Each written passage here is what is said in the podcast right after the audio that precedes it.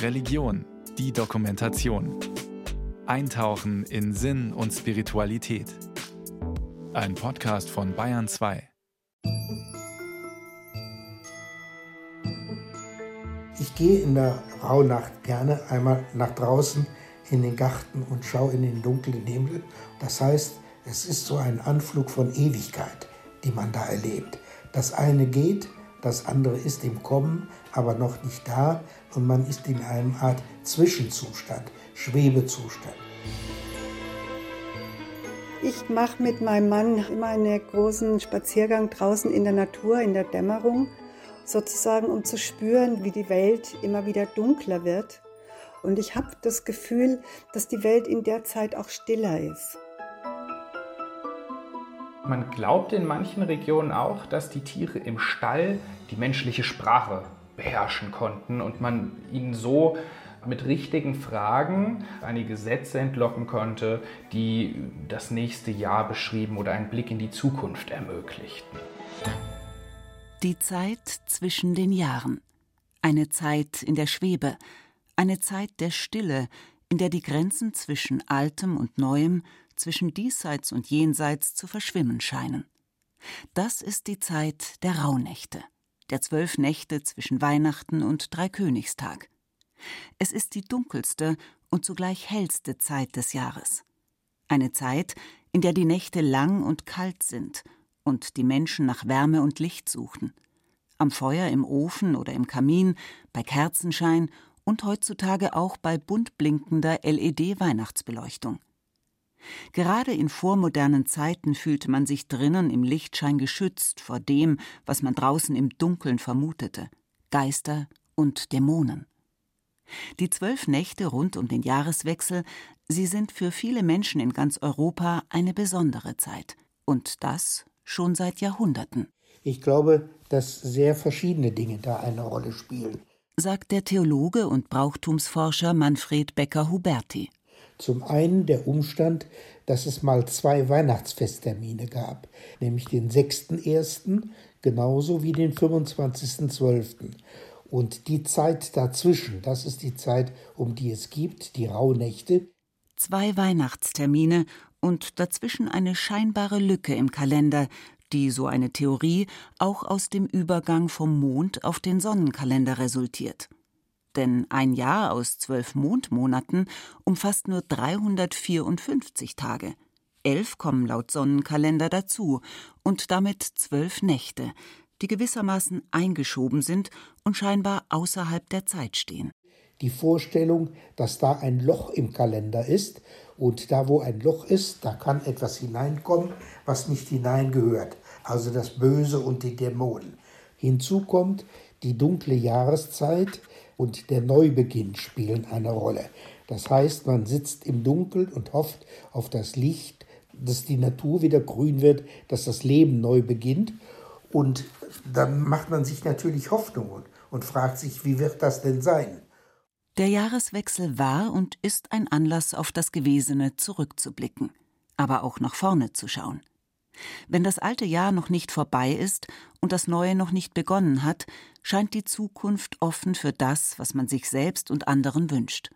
Und so sind die Rauhnächte rund um die Feiertage, an denen traditionell die Arbeit ruht, auch eine Zeit des Orakelns und der Wahrsagerei. Das Blei- oder Wachsgießen am Silvesterabend ist da nur einer von vielen Bräuchen. Und weil es damals noch keine Prognostik gab, also sogenannte wissenschaftliche Prognostik, kam die Idee auf, das kann man auch mit anderen Methoden machen.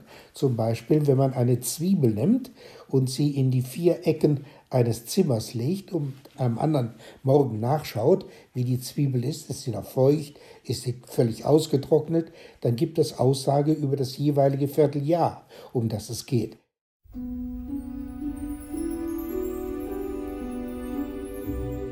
Dreikönigsabend hell und klar verspricht ein gutes Erntejahr. War bis Dreikönigstag kein Winter, kommt auch kein strenger mehr dahinter. Das Wetter war in den bäuerlichen Gesellschaftsschichten ein wichtiges Thema. Kein Wunder also, dass sich viele Rauhnachtsrituale darauf beziehen. Aber das Orakeln zwischen den Jahren betraf auch andere Lebensbereiche, vor allem das Liebesleben, sagt Manfred Becker-Huberti. Wenn es darum ging, was kriegt denn die Tochter oder die Magd für einen Mann mit? Das war ja eine wichtige Frage. Und da musste man in der entsprechenden Nacht nach draußen gehen zum Holzstapel und mit verbundenen Augen einen Holzbrocken rausziehen und ins Zimmer reinbringen. Und der Holzbrocken wurde dann begutachtet von den anderen. Und die sagten sich, ach, das ist ein dürrer Langer oder das ist ein alter, vertrockneter, den du da mitkriegst. Bei alledem ging es natürlich auch darum, seinen Spaß zu haben, an den freien Tagen im Kreis der Familie oder zusammen mit Freunden und Nachbarn. Es gab kein Fernsehen, es gab kein Radio. Man musste irgendetwas haben, um sich zu amüsieren. Es gab auch noch nicht Mensch ärger dich nicht oder ähnliche Spiele. Dazu gehörte, dass man bestimmte Dinge tat, die eben dort in dieser Zeit gut unterzubringen waren. Unterhaltsame Spiele in diesem Sinne, wie vorhin beschrieben, aber auch so andere Sachen, symbolische Dinge, die man tat. Man aß Linsen und Bohnen und Erbsen an diesen Tagen, denn es waren keimende Speisen. Und die keimenden Speisen sollten für das nächste Jahr Glück bringen. Das spielte eine Rolle. Oder in der heiligen Nacht konnte man Wasser schöpfen gehen. Das Wasser hatte dann heile Wirkung und wurde aufbewahrt das ganze Jahr. In den Rauhnächten schienen sich nicht nur die Schleier der Zukunft zu lüften, auch die Grenze zwischen diesseits und jenseits werde in der dunkelsten Zeit des Jahres durchlässig. In den Rauhnächten, so der Volksglaube früherer Jahrhunderte, war man den Seelen der Verstorbenen, den Geistern, näher als sonst. In Berchtesgaden bin ich mit großem Vergnügen auf den Friedhof gegangen. Da standen auf den Gräbern nämlich erleuchtete kleine Tannenbäumchen. Die Toten nahmen am Weihnachtsfest teil. Die Vorstellung, die dahinter steht, ist, dass die Menschheit besteht aus denen, die gewesen sind, die die sind und die noch kommen. Also alle zusammen feiern Weihnachten. Und diese Bäumchen auf den Gräbern sind ein beredetes Zeichen dafür.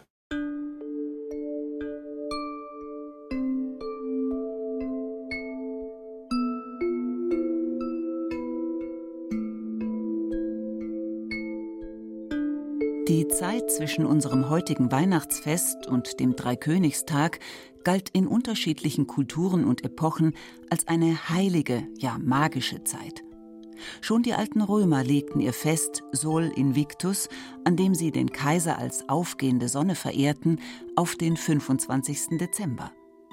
Und auch die Germanen sollen um die Wintersonnenwende besondere Bräuche gepflegt haben. Die Rauhnachtsrituale, die in der christlichen Kultur teils bis heute weiterleben, haben ihre Ursprünge aber vor allem in der frühen Neuzeit. Zum Beispiel die kleine Eiszeit im 16. und 17. Jahrhundert führte gerade dazu, dass Vorstellungen, mythologische Vorstellungen zum Teil sehr stark aufgeblüht sind, sagt Florian Schäfer. Er hat den Geisterglauben rund um die Rauhnächte kulturgeschichtlich erforscht. Wir haben da auch die Hexenverfolgung, die in die frühe Neuzeit fällt. Und generell hat der Mangel der Menschen und auch ein wenig der Neid zwischen den Menschen und die schwierige Zeit während der kleinen Eiszeit, die Missernten etc., die haben durchaus dazu geführt, dass gewisse Glaubensvorstellungen stärker floriert. Eben weil die Menschen nach Erklärungen für die damals schwer zu verstehenden Umweltphänomene, für Missernten und Ungerechtigkeit suchten. Ursache für all dies mussten nach ihrem Weltverständnis böse Geister, Teufel und Dämonen sein. Und diese Geisterwesen sind es auch, die den Rauhnächten ihren Namen gegeben haben. Das mittelhochdeutsche Wort Ruch bedeutet haarig. Und haarig stellte man sich die Dämonen vor, von denen man glaubte, sie trieben in den Rauhnächten ihr Unwesen. Eine andere Interpretation lautet, Rauhnächte, das komme von Rauchnächten, da in der Zeit zwischen den Jahren Haus und Hof traditionell beräuchert wurden, um böse Geister fernzuhalten. Die zwölf Nächte zwischen Weihnacht und Heiligen Dreikönigtag ist kein Haus, das nicht Alltag Weihrauch in ihr Herberg mache für alle Teufel, Gespenst und Zauberei. Priester und Bauern zogen umher und segneten Häuser und Ställe mit Weihwasser und Weihrauch. Besonders wichtig war das Räuchern in der Nacht vom 5. auf den 6. Januar. Das ist die gefährlichste Nacht, wo die Dämonen eine Rolle spielen. Da zog man umher, segnend und betend, und das gehörte zum normalen Ritual, denn man musste sich ja vor den bösen Geistern schützen. Da gab es gar keine Diskussion. Das war schon immer so gewesen. Und die Großeltern, die bestanden darauf. Ja, im Prinzip hat man geglaubt, dass so in dieser Zeit die Naturgesetze ein Stück weit außer Kraft gesetzt sind, dass die Grenzen zwischen den Welten langsam verschwimmen. Und da gehört natürlich auch das Totenreich dazu. Und so wähnte man sich eben seinen ja, verstorbenen Vorfahren durchaus nahe, aber auch allen möglichen anderen Gestalten des Volksglaubens, die draußen außerhalb des Hauses umgehen. Erklärt Florian Schäfer. Das sei in den Rauhnächten vor allem die sogenannte wilde Jagd, ein dämonisches Geisterheer, das übers Land ziehe und den Menschen nachstelle. Die wilde Jagd ist im Prinzip ein ja, europäischer Mythos, kann man quasi sagen. In sehr vielen verschiedenen kulturellen Ausrichtungen finden wir Beschreibungen eines wilden Heeres, eines geisterhaften Heeres, das umherzieht. Gerade in Richtung Skandinavien wird es als Odensjagd, also als Odinsjagd bezeichnet, wird oftmals dann auch im germanischen Raum Wotan zugeschrieben, haben aber auch zum Beispiel im mitteldeutschen Raum Frau Holle, die diesem Heer angehören soll.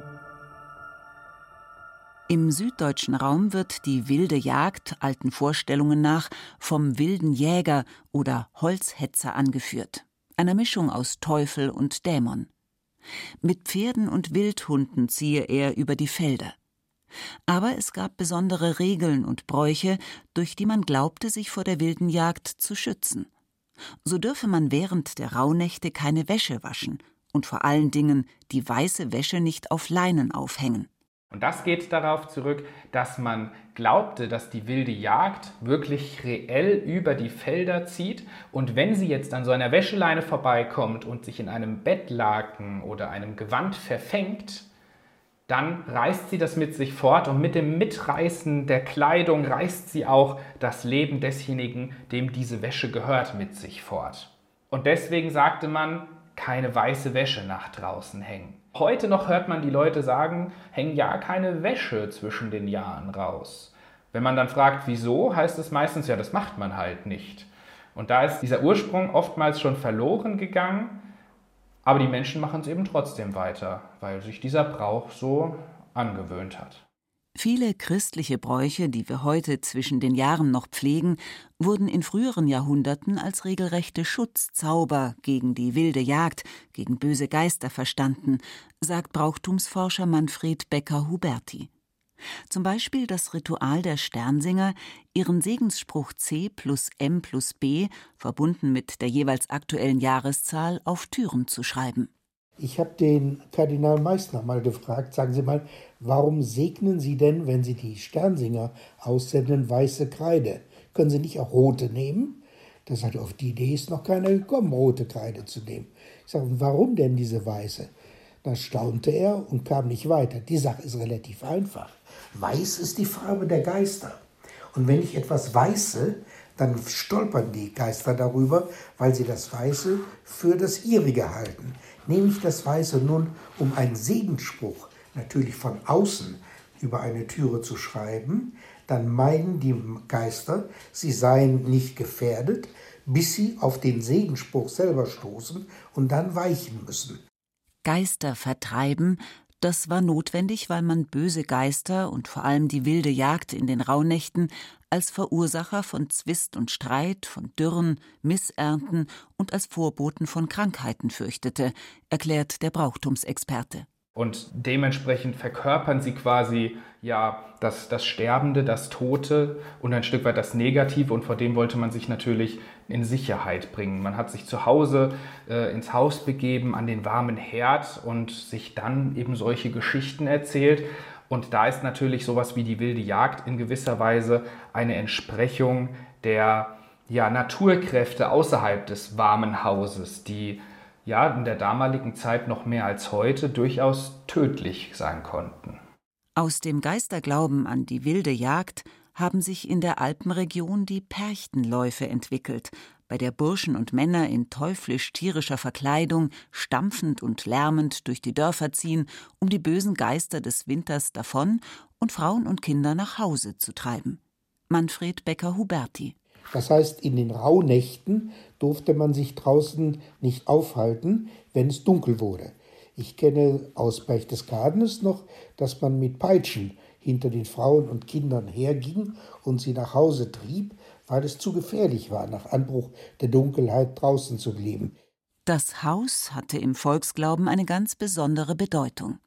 Denn es grenzte das Leben der Menschen von außen und damit auch von Bedrohungen ab. Und es hatte auch seine ganz eigenen Geister, so Florian Schäfer. Also wir hatten außen die Umwelt, die Natur, die teilweise wirklich gefährlich anmutete. Und mit der Umzäunung des Gehöftes, mit dem Haus, den Wänden wurde quasi eine Grenze geschaffen und ein eigener Bereich definiert, der dann auch häufig ja Schutzgeister in der Vorstellung der Menschen beinhaltete, die über diesen Bereich wachten und es quasi ja vor anderen Wesen der jenseitigen Welt schützte. Diese guten Schutzgeister, wie Kobolde, Wichtel oder sogenannte Holzweiblein, hatten in der christlich geprägten Glaubenswelt unserer Urgroßmütter und Urgroßväter noch ihren festen Platz. Heute sind sie allenfalls noch in der Kinderliteratur zu finden. Astrid Lindgrens Bilderbuchgeschichte über den Wichtel Tomte Tummetott erzählt über den alten Rauhnachtsbrauch der Menschen, dem guten Hausgeist aus Dankbarkeit eine Schüssel Grütze hinzustellen.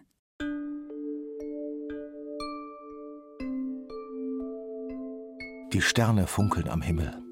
Der Schnee leuchtet weiß. Es ist bitterkalt. In einer solchen Nacht geben die Menschen Acht, dass das Feuer im Herd nicht erlischt. Auf einem einsamen alten Hof schlafen jetzt alle. Alle außer einem. Tomte Tummetot. Tomte Tummetot ist wach. Er wohnt in einem Winkel auf dem Heuboden und nur des Nachts, wenn die Menschen schlafen, kommt er hervor. Alt ist Tummetott, uralt. Viele hundert Winter hat er erlebt. Wann er auf dem Hof einzog, weiß niemand. Doch alle wissen, dass er dort wohnt. Wenn die Menschen am Morgen erwachen, finden sie seine winzigen Fußstapfen im Schnee. Aber niemand hat Tummetott je gesehen. Astrid Lindgrens Wichtel Tummetott wacht in der eisigen und dunklen Rauhnacht über Menschen und Tiere auf dem Hof. Er passt auf, dass kein Huhn vom hungrigen Fuchs gefressen wird und teilt mit diesem seine Grütze. Lindgrens Geschichte über den guten Hausgeist erzählt ganz nebenbei auch viel darüber, was die Zeit der Rauhnächte für Menschen in früheren Zeiten bedeutete.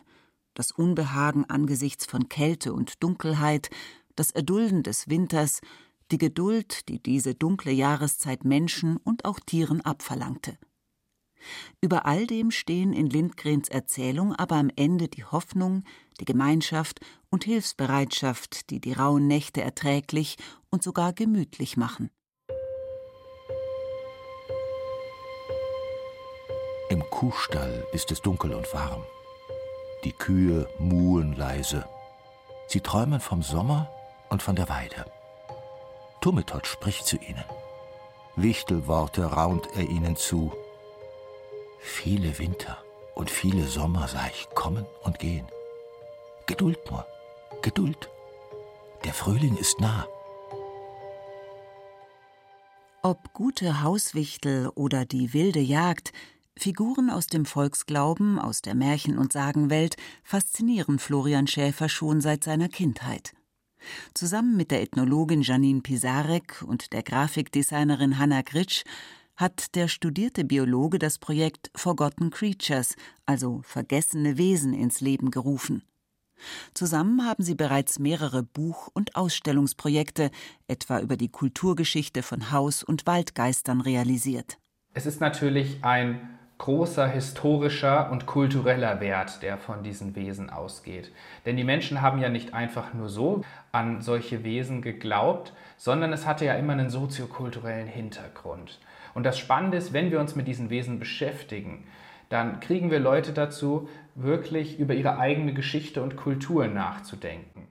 Anhand von historischen Quellen aus früheren Jahrhunderten spüren Florian Schäfer und seine Mitstreiterinnen den Geisterwesen im Volksglauben nach. In ihrem Mythenatelier fertigen sie anhand von historischen Beschreibungen Skulpturen an, also Abbildungen davon, wie sich Menschen Kobolde, Wichtel oder Waldgeister wie das Moosweiblein vorstellten. Dabei sind sie immer wieder erstaunt, was der Geisterglaube über die Mentalität und Alltagskultur einer bestimmten historischen Epoche aussagen kann.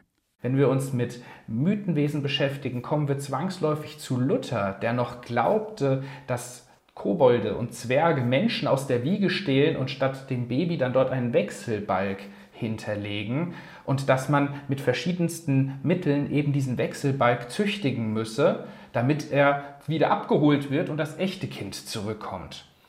Tatsache ist aber, dass diese Wechselbälger höchstwahrscheinlich Kinder waren, die unter bestimmten Behinderungen litten. Und die verschiedenen Berichte zu diesen Wesen zeigen, wie man zu dieser Zeit mit körperlichen Behinderungen im Kindesalter umgegangen ist. Das heißt, diese Wesen sind immer ein Türöffner, um sich mit unserer eigenen Vergangenheit und Kultur zu beschäftigen. Geisterglaube und damit verbundene Bräuche und Rituale, wie die um die Rauhnächte, waren für Menschen stets auch ein Stück weit praktische Lebensbewältigung, sagt Florian Schäfer. Lebensbewältigung war eine der entscheidenden Funktionen, die die Sage ja unter die Menschen brachte. Im Gegensatz zum Märchen, das man nie geglaubt hat, war die Sage ja eine Erzählung, die in irgendeiner Weise, sei es durch einen Ort, eine bestimmte Gestalt, bestimmte Handlungen an das Hier und Jetzt der damaligen Leute geknüpft war und die teilweise auch Handlungsanweisungen oder bestimmte Tabus gab. Und damit haben Leute natürlich ein Stück weit ihren Lebensalltag bewältigt, erklärt und auch bestimmte Hindernisse, zumindest geistig, überwinden können. Und das ist heute letzten Endes noch genauso. Ich räuchere meine Wohnung auch. Und ich habe nicht die Vorstellung von bösen Geistern, dass in meiner Wohnung bösen Geister sind, sondern es gibt so den Begriff der dicken Luft. Oder es hat, ähm, es war was ganz furchtbar anstrengend. Oder man hat sich die Köpfe heiß geredet. Und man könnte sich vorstellen, dass auf diese Weise die Luft dick ist, dass manches unangenehm ist. Und so wie ich was mit Wasser waschen würde, dass es einfach alles wieder, was da drin klebt, wieder rausgeht, kann ich dann meine Räume auch räuchern, eben nicht mit Wasser, sondern in dem Fall mit Rauch, aus den Ecken alles rausputzen, alles rauswaschen, was da nicht seinen Platz hat oder was sich da über die Zeit aufgestaut hat. Erzählt Vera Griebert-Schröder. Das Räuchern an Silvester ist ein Brauch, den die Heilpraktikerin Jahr für Jahr pflegt. Sie hat ein Buch über Rauhnachtsrituale geschrieben, die in ihren Augen dabei helfen können, dass Menschen unbeschwerter ins neue Jahr gehen. Ballast loswerden, Angelegenheiten klären, auf das eigene Leben zurückschauen und sich Dinge vornehmen für die Zukunft. Dabei können Rituale und Rauhnachtsbräuche auch heute für viele Menschen eine Hilfe sein, ist Vera Griebert-Schröder überzeugt. Für ihr Rauhnachtsbuch hat sie sich das Ritual der 13 Wünsche ausgedacht. Also ich schreibe 13 Wünschen auf 13 verschiedene kleine Zettelchen, tue die in eine Schachtel rein und ziehe dann aus dieser Schachtel jeden Abend einen kleinen Zettel heraus und ich lese diesen Zettel nicht. Also ich weiß nicht, welcher Wunsch da ist, aber ich verbrenne den Zettel.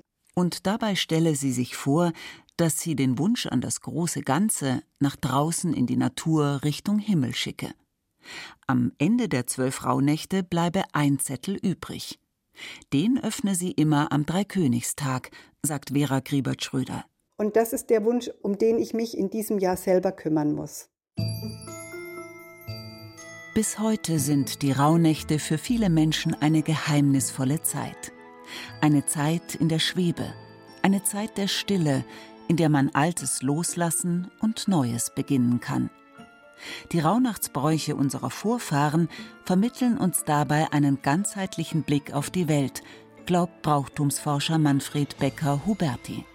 Der Begriff von Lüttenweihnacht, Lütten wie das englische Wort little für klein, also das Weihnachten für Tiere spielte eine Rolle. Oder der Bauer der sein Glas nicht ausgetrunken hat zu Weihnachten, ging damit in den Garten und schüttete die Neige, also das, was noch im Glas war, an einen Baum. Der sollte halt eben auch mit Weihnachten feiern. Die Natur wurde mit einbezogen und das war eine Erfahrung von Ganzheit, die uns heute ziemlich fehlt.